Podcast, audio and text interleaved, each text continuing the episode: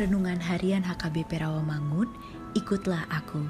Sabtu 31 Juli 2021 dengan judul Masa Depan Bersama Tuhan.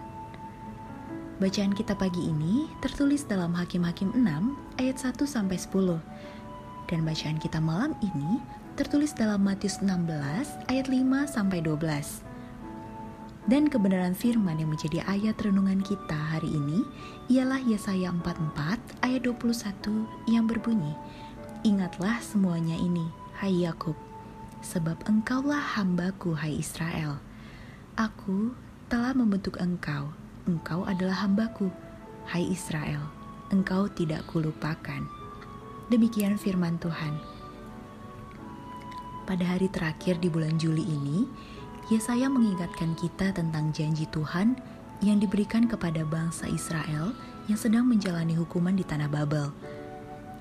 Yesaya menubuatkan pengharapan baru bagi orang Israel bahwa akan datang Yesus Kristus yang akan menghapus dosa mereka dan mereka akan mempunyai masa depan yang baik. Allah mengingatkan bangsa pilihannya itu bahwa mereka telah dibentuk Allah dari awal dan mereka tidak dilupakan. Terbukti kelak ketika Yesus Kristus datang ke dunia, bangsa Israel diberkati dan dipulihkan. Tuhan menjadikan bangsa Israel besar dan menjadi berkat bagi bangsa lain.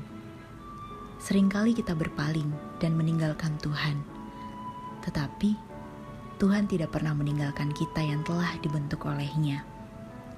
Allah telah menebus dosa kita dengan tuntas melalui penebusan Yesus Kristus di kayu salib.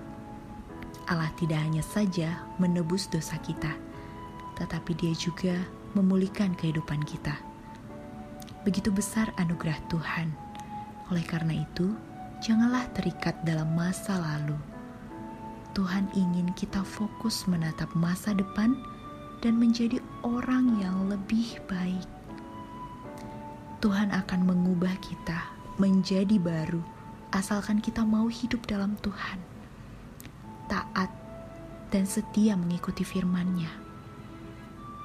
Tuhan akan memulihkan kehidupan kita dan memberikan masa depan yang baik dan penuh harapan. Di dalam Tuhan, hidup kita akan diberkati, dan kita bisa menjadi berkat bagi semua orang. Mari kita berdoa. Tuhan, Berikan kami hikmat dan kekuatan untuk setia mengikuti firman-Mu, supaya hidup kami berkenan kepadamu. Amin.